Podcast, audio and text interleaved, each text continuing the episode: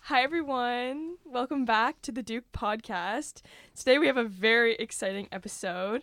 We have our good friend and the 94th Rhodes Scholar here on the podcast. We have Diana. Hi. Welcome, Diana. We're so excited to have you. I've honestly been so excited all week. Like, I've been really looking forward to this.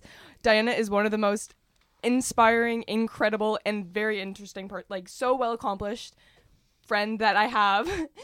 and I've just been so excited to sit down and talk with you. And we feel so lucky to have you on the podcast. So thank you for joining us. I am so happy to be here. Ah, I'm just so excited. I'm so excited. Okay, so I don't even know where to start. There's just so much to go over. Um, I guess we could. Do you want to start with the Rhodes Scholarship? I feel like Yeah, we could talk about like what it is, kind Yeah. of. yes. Okay. I like that. So, um, as I was so kindly introduced by Paige, I am Dalhousie's 94th Rhodes Scholar. There are quite a few of us. Every year, approximately 100 students get elected into this um, scholarship, which is to Oxford University for between two to three years of postgrad. So that Mhm. is actually no, just graduate school, not it's post undergraduate. Undergrad, so grad. Yeah. Yeah, no, I haven't gotten a, a PhD yet. Don't worry. Working toward it. Wow. So like you you mentioned that like it's just DALs. So was it just between DAL students that you were competing? No, actually. So, two spots are reserved every year for students from the Maritimes, either those that have an affiliation with the university, say me, although I grew up in Toronto. I've been living here the past few years and I have attended Dalhousie University for my undergraduate. Mm-hmm. So, that's how I was eligible for the Maritime pool. But of course, if you grew up here, then that would also be something you'd be eligible for if you are getting that undergraduate degree. So, I was competing against everyone else from the Maritimes that had an endorsement from either a Maritime University or those that grew up here and had an endorsement from another university. I know during the final round of interviews, there are a few people from U Ottawa and UBC that originally grew up here, but they had ah. gotten some endorsements from the universities, and so they were also competing in this maritime pool. Exciting. Oh, so Wow. it's not a hard cap on like you have to be a student at a particular university and that defines your pool. No, not at all. It's more region based than Okay. university based.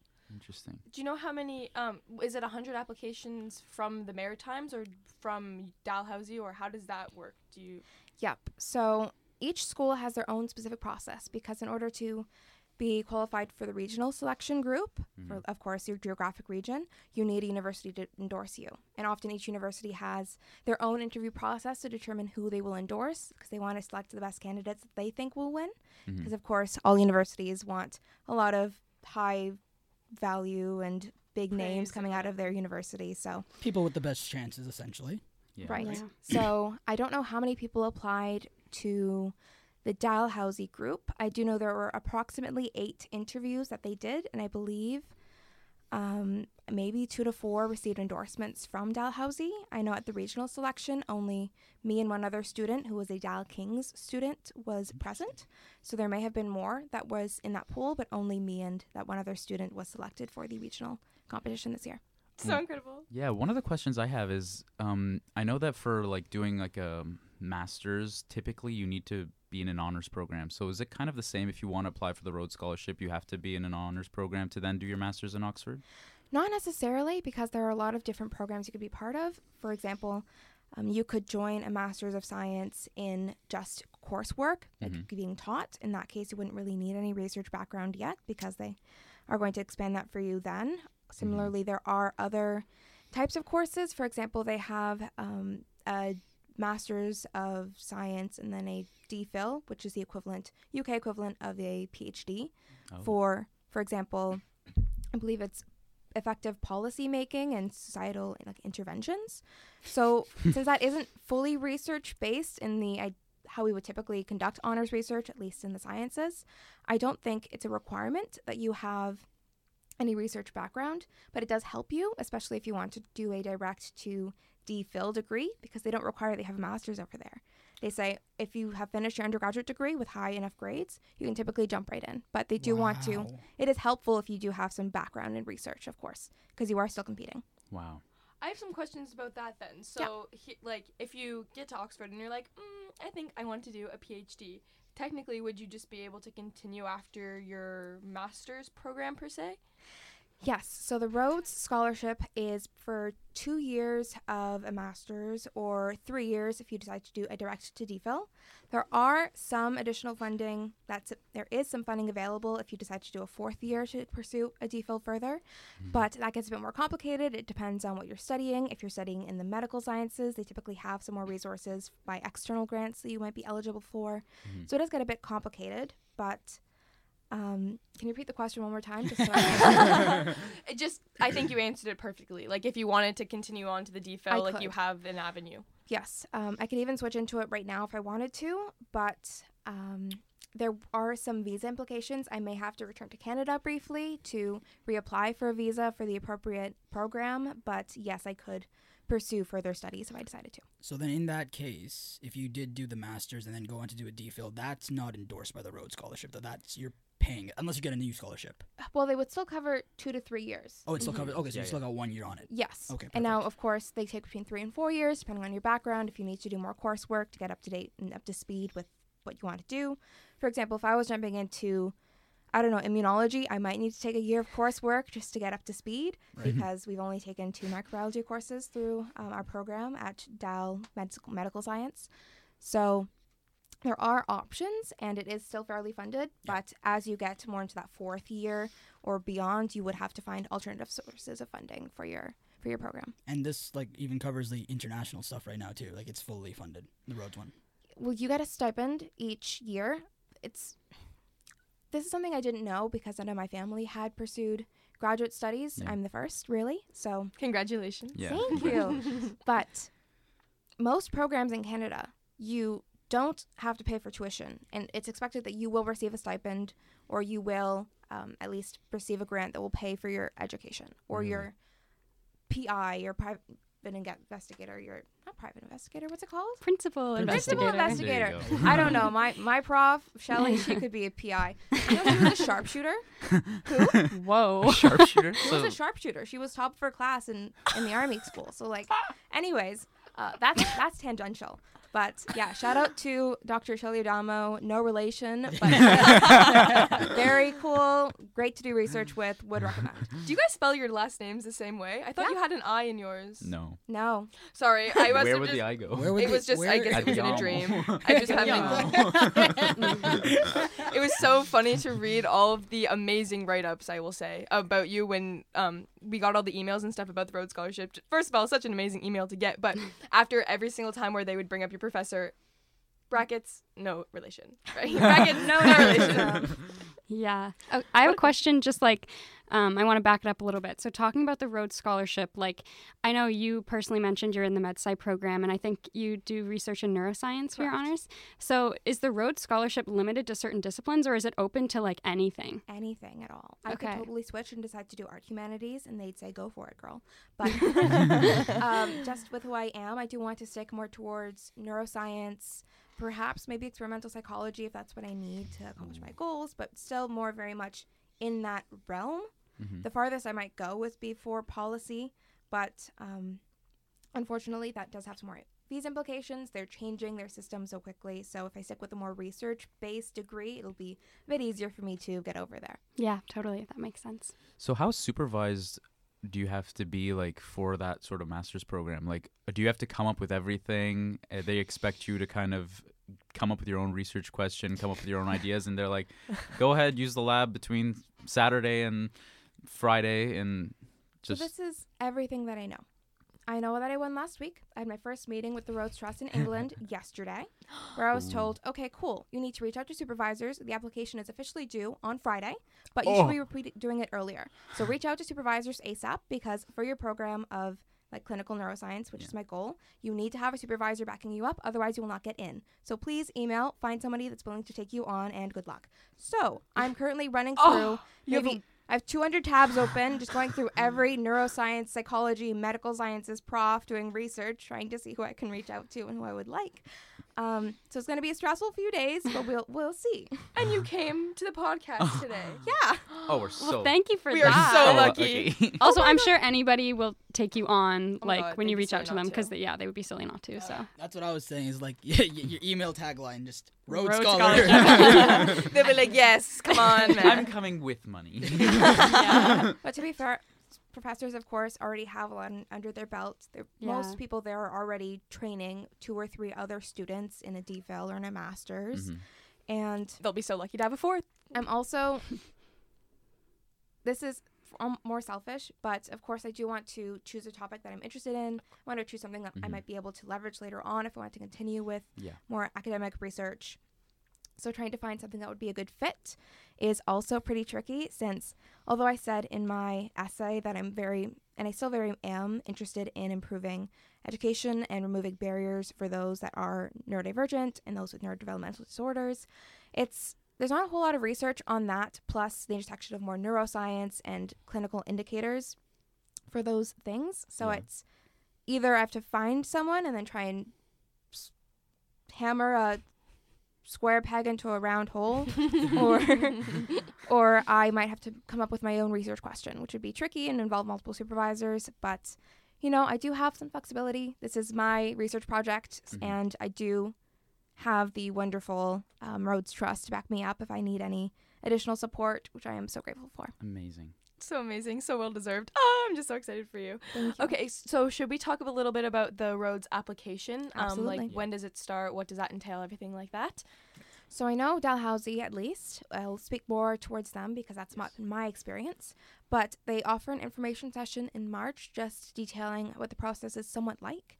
They offered another information session in early September. I think it was third day of classes, Yeah. just to tell people when the due dates were. You had to submit an application to Dalhousie the week after that. So I believe it was around the 15th of September with essentially the application you would be presenting to the Rhodes Trust well, not the Rhodes Trust, but the Rhodes Committee. Mhm. And that included a personal statement of essentially who you are, what your goals are, why you're doing this, how do you exemplify leadership and commitment to community service, and all of that good stuff they look for. 750 words. That one. Yes. Yep. And then additionally, a shorter essay on your academic pursuits. So, why specifically Oxford? What do you plan to do there if you do get in? It doesn't have to be super precise. They don't expect you to know everything you want to do at that point, but Yeah. for you to have at least a direction or some ideas is great. Yep. Um, they also, of course, require a full transcript and a two page CV. Nice. Nice. Reference was there like a certain format you had to follow for the CV, or was it just general? It was question. just listed two pages, I believe, size 12 font and regular margins, but everything else is up to you. What were you saying about references? Re- reference our previous podcast episode. Oh. Yeah. For CVs. Yeah. Okay, so after that application was submitted, how long did it take for them to get back to you, and what was the next steps after that? It was about a week, and then Oh, I was that's alerted that I got an interview a couple days later. So then it was thankfully virtual. So I just hopped on. They asked me some pretty tricky questions. There were about four people, all within either Dalhousie or other professionals um, similar in, in academia, to which Mhm. I would just do my best to answer. I believe approximately a week after that, I was alerted that I was endorsed by Dalhousie, that they were going to get some paperwork done, that I could request my official transcript to submit that to Rhodes. Mhm. Um, I believe a week after that was when the Rhodes um, itself, w- the application was due to the regional committee, to the general committee. Yeah. So I had to fill out their online application with essentially the same essays, although I did tweak them a bit to better reflect what I then knew one month later into the process. Yeah. And after that, I believe it had been maybe three or four weeks when I was alerted that I would be going to the interviews three weeks later. Yeah.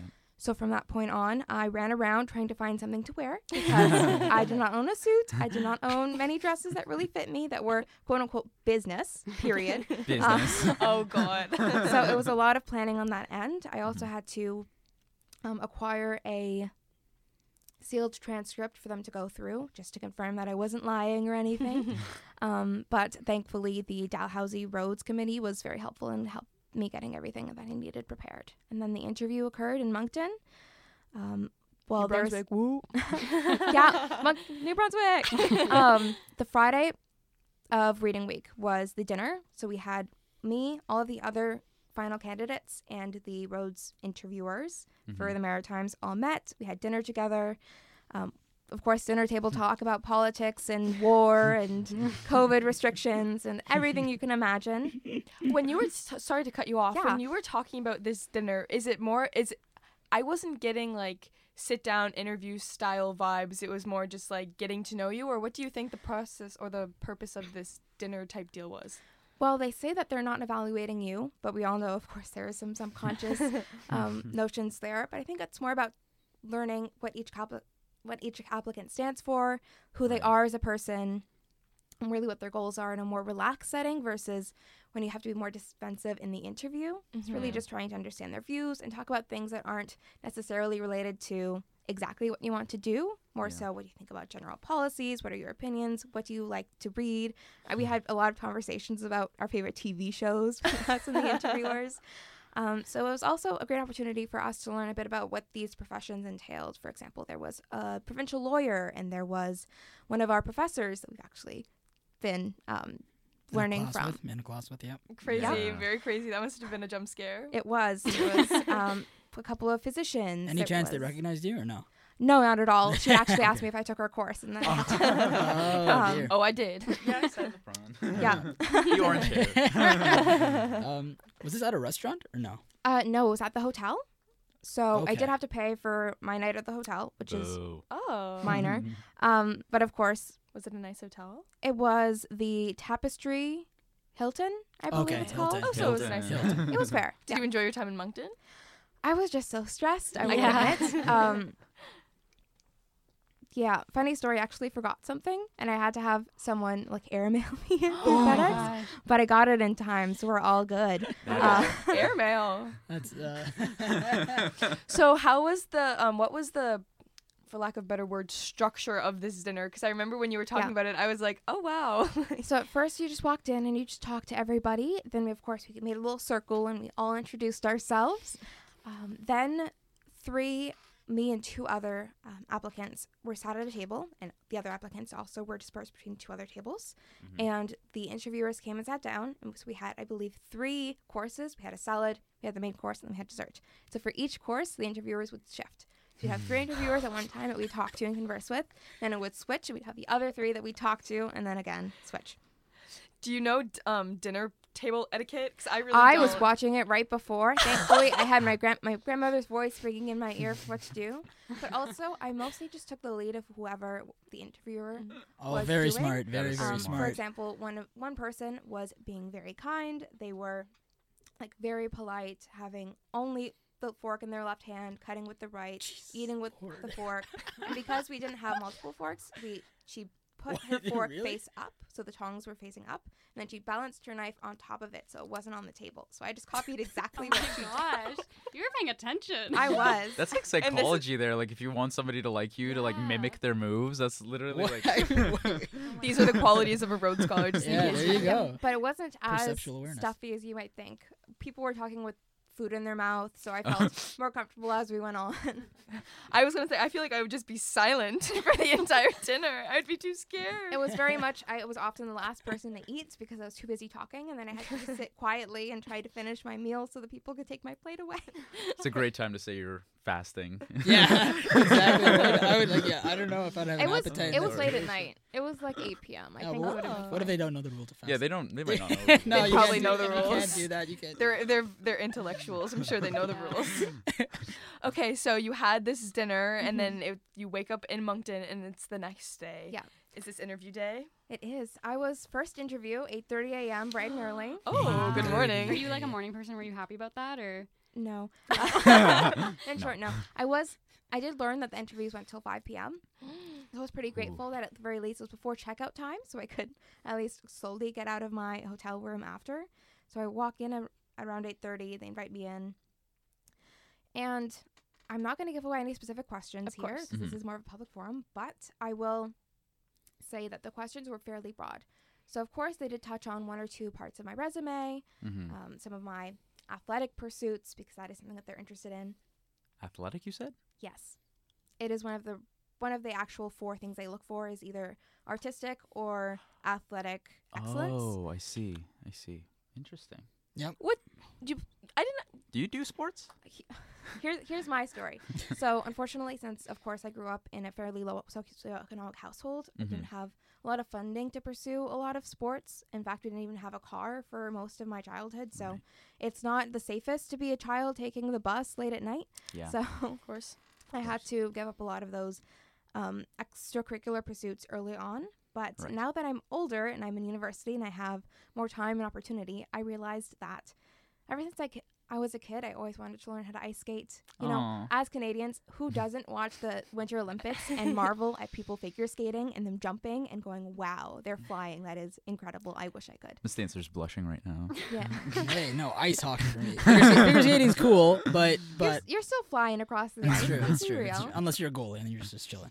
That's Well, what he does. flying at you. Stuff flies at you. yeah.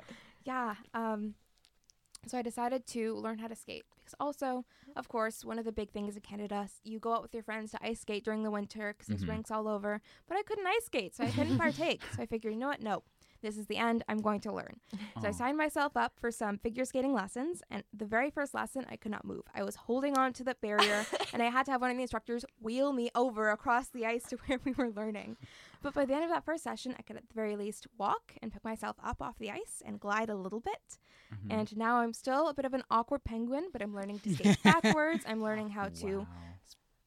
Go from front to back, like direct continuous skating, and Mhm. hopefully I'll learn how to use my edges so I can do some front and back crossovers. But baby steps, I'm just really enjoying the process, and I'm taking this as an excuse to fulfill a childhood dream. Oh, good for is you. so so sweet. Do you plan to like continue learning when you go to Oxford, like figure skating over there? Or have you thought that Absolutely. Yeah. Now, I do.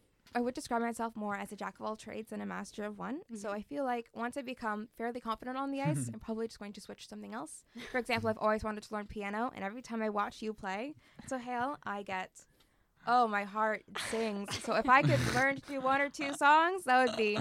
So I, I do plan on continuing, but of course, I don't plan on being the next um, Olympian for sure. well, that's so amazing for you, and good for you for pursuing that. Thank you. It's never a good. Uh, That's really inspiring. mhm, I think yeah. that's incredible. See, she's just the most inspiring. Like, oh, you're just so interesting to talk to, Diana. So I'll circle back to the interview questions briefly, but they do ask you essentially, um, like how you plan to execute your goal slightly. I didn't have to know everything, but I gave them some ideas of what I knew and what I thought I could do Right. at Oxford.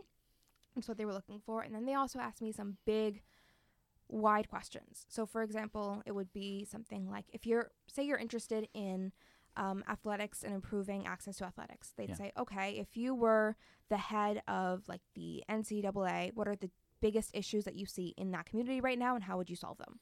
So it's these very big level questions. They're looking for big, um, well thought out answers, and just Mm. to try and understand a bit more how you think, which is tricky because I don't think anybody knows what the big, the two biggest issues are and how to solve them. hmm But you're just expected to try your best.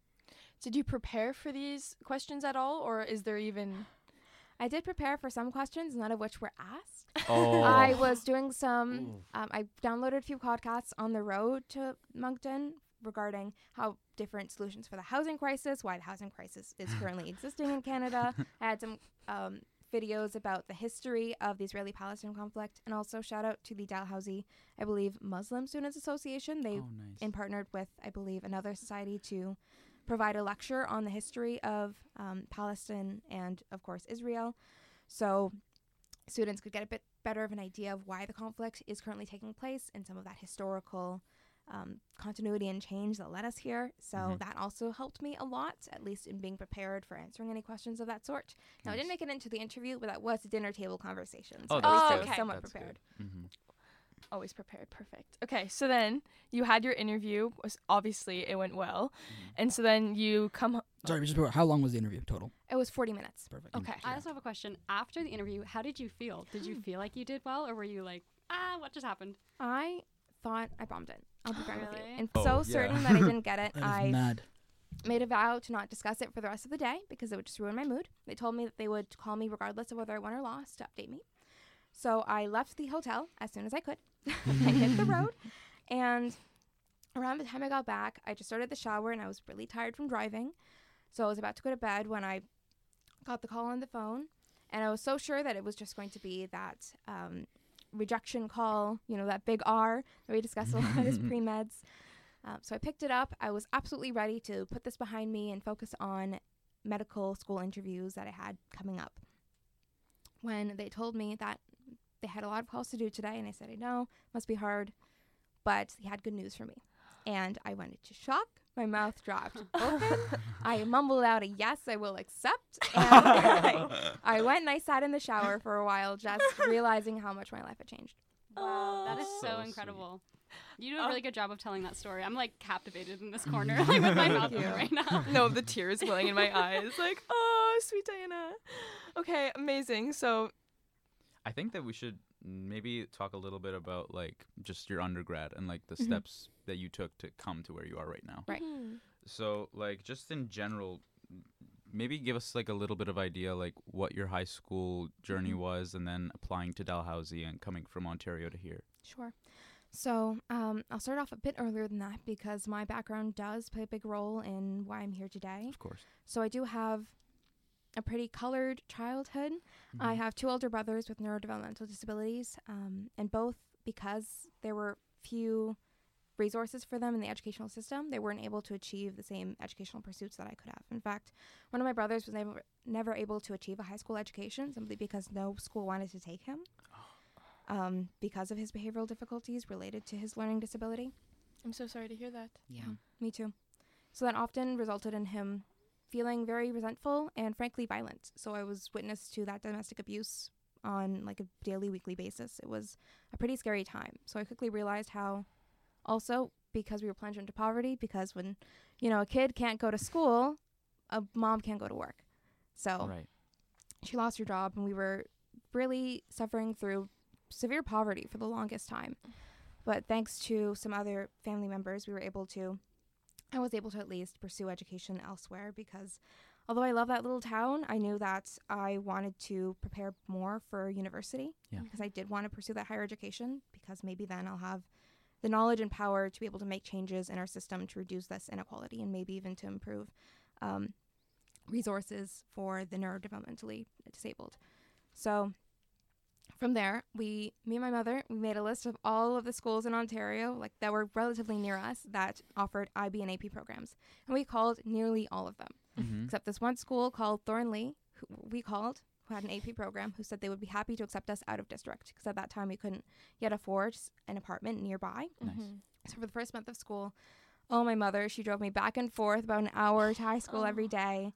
And that high school was incredible. I had teachers that truly cared about me, that were very knowledgeable in their subject areas, and so that they could bestow that knowledge a bit easier onto me. Mhm. Similarly, um, they were very kind and empowering. They often ran a lot of great clubs. For example, there was a Amnesty International Book Club chapter at our high school where we were able to read books on social justice issues and then create community events to either fundraise for these issues or to raise awareness. Um, we taught a lot of people about the different routes to homelessness and some of the difficulties with residential schools and even Yeah. issues today with um, Indigenous people's access to education being lacking. That was crazy.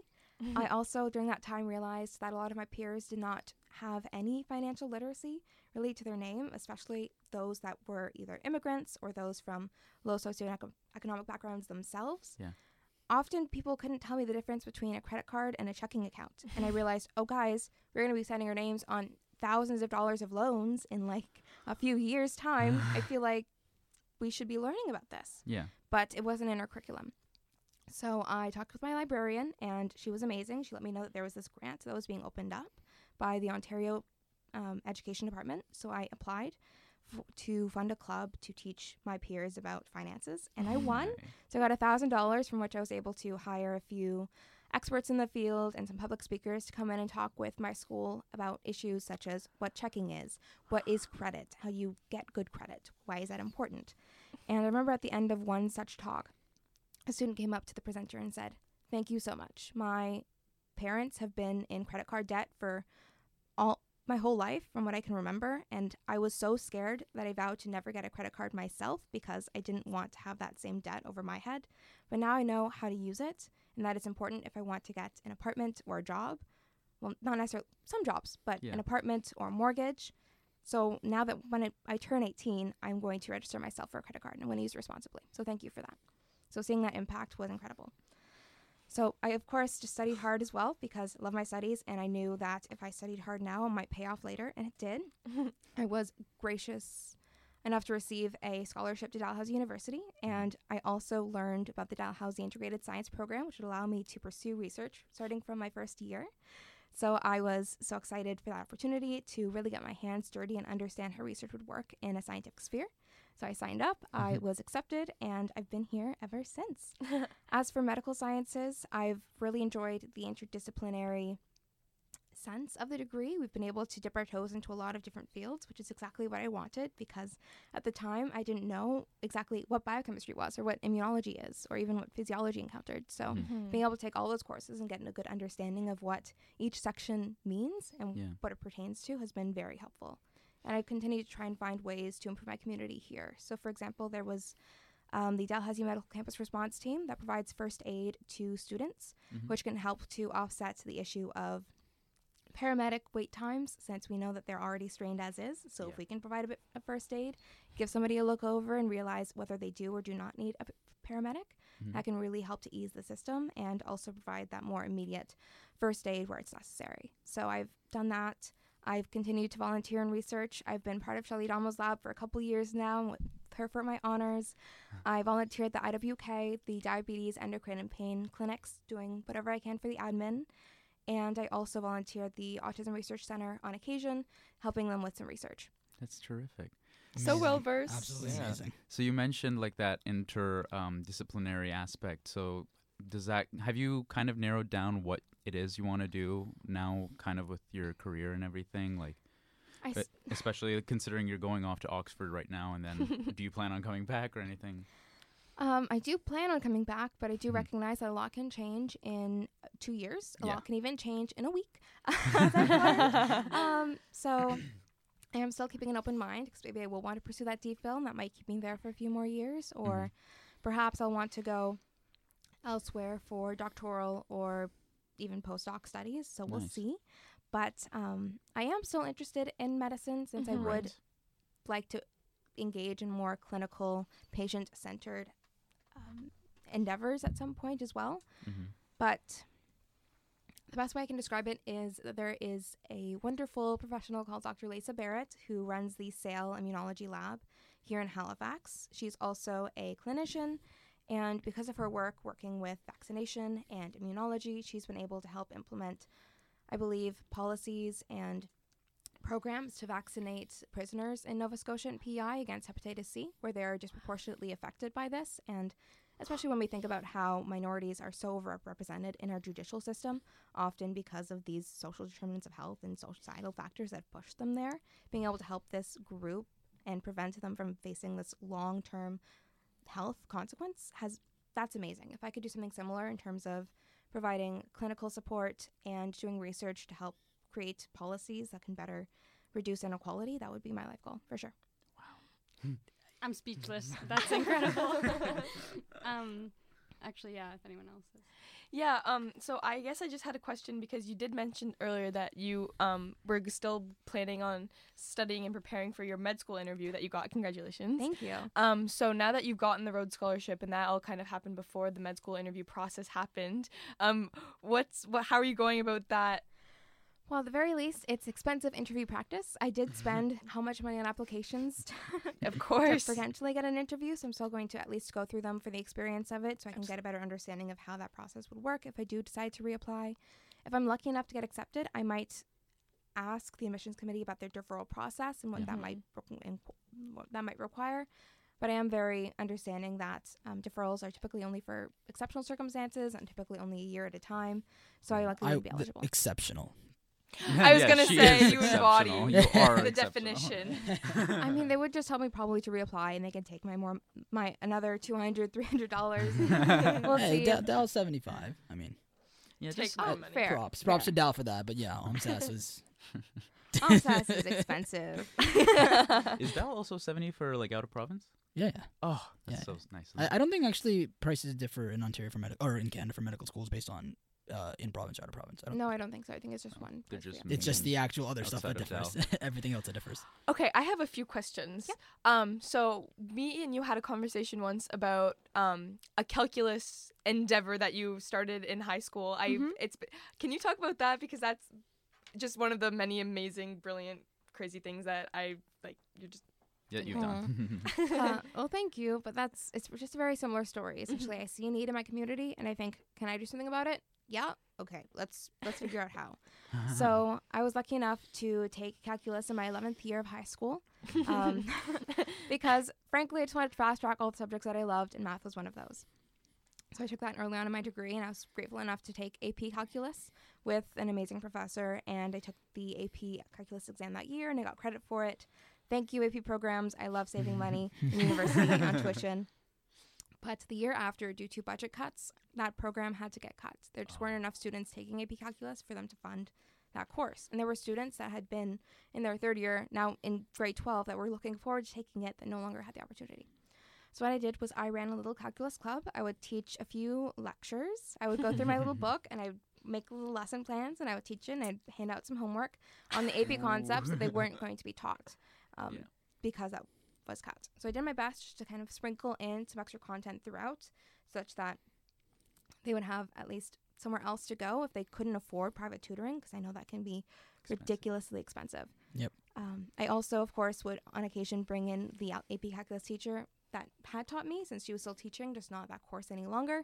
So if people had any more specific questions, they could at least go to her and get those answered and help um, to have that problem solving process. Mhm. So yeah, I just basically created a little tutoring, tutoring course. see, in my high isn't she just like the most amazing, incredible? Like I just oh my gosh, you just fuel me with so much joy. You're just like such a perfect angel. I can't. Okay, um, I had a que- few questions about um because you're from Ontario. Ontario. Yeah. Okay, I just yeah.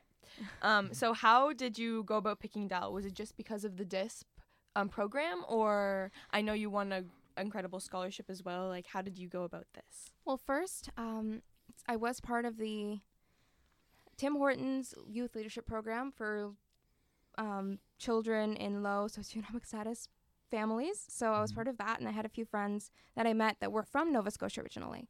And I've been, of course, keeping in touch with them over the years, and they encouraged me to reach out to take a look at DAL because they had some good programs. And I saw, okay, they have medical sciences. That's great. That is something I'd be interested in learning.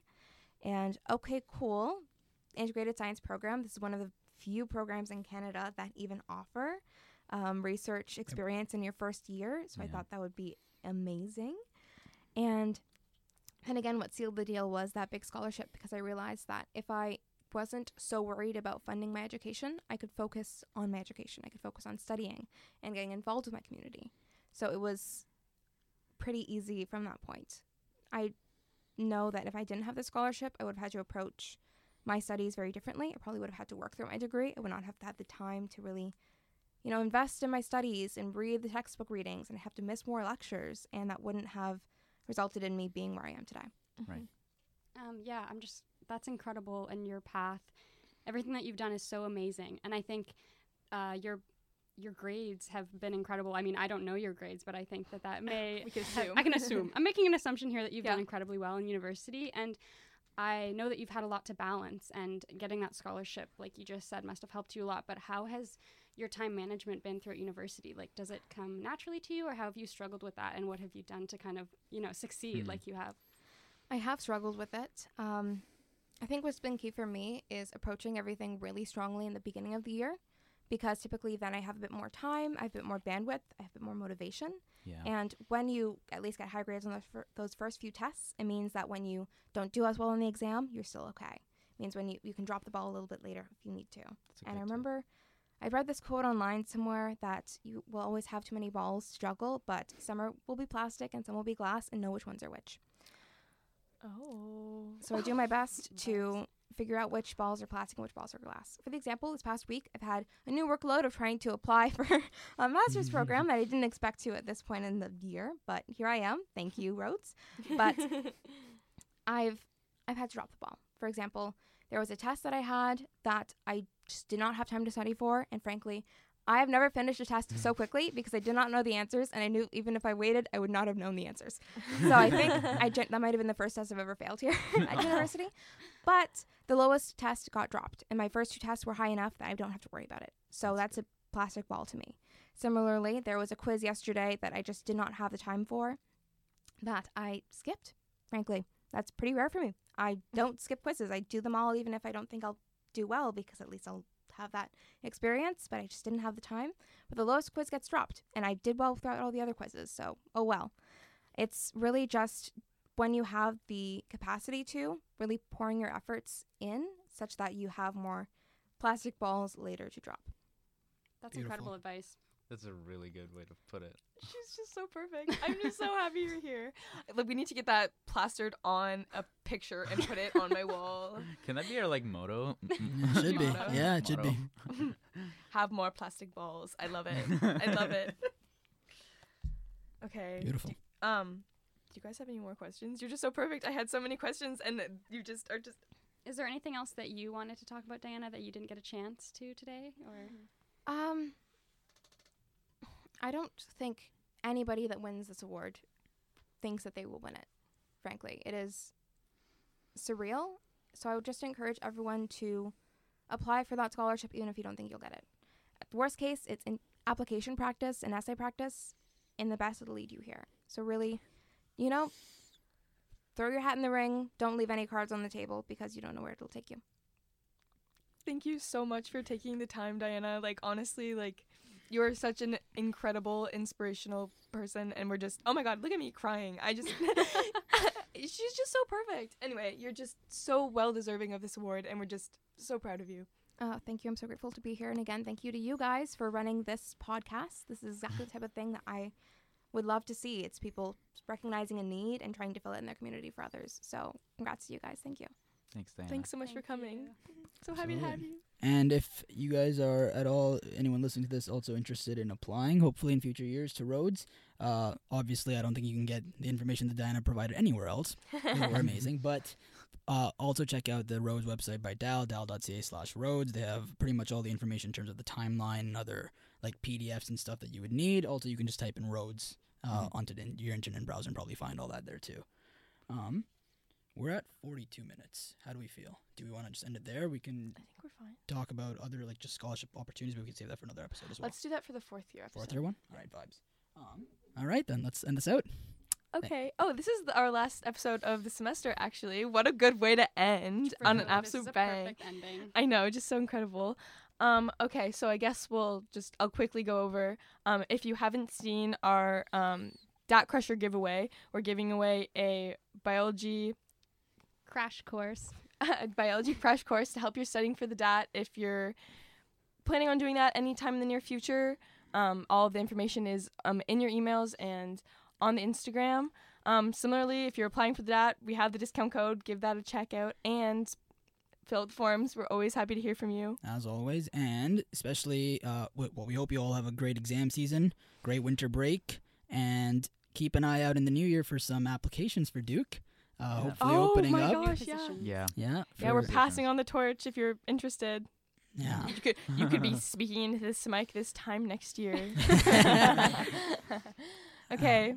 Bye Appreciate guys. all your support, guys. Thank Thanks, you. everyone. Happy holidays. Bye. Bye. Bye.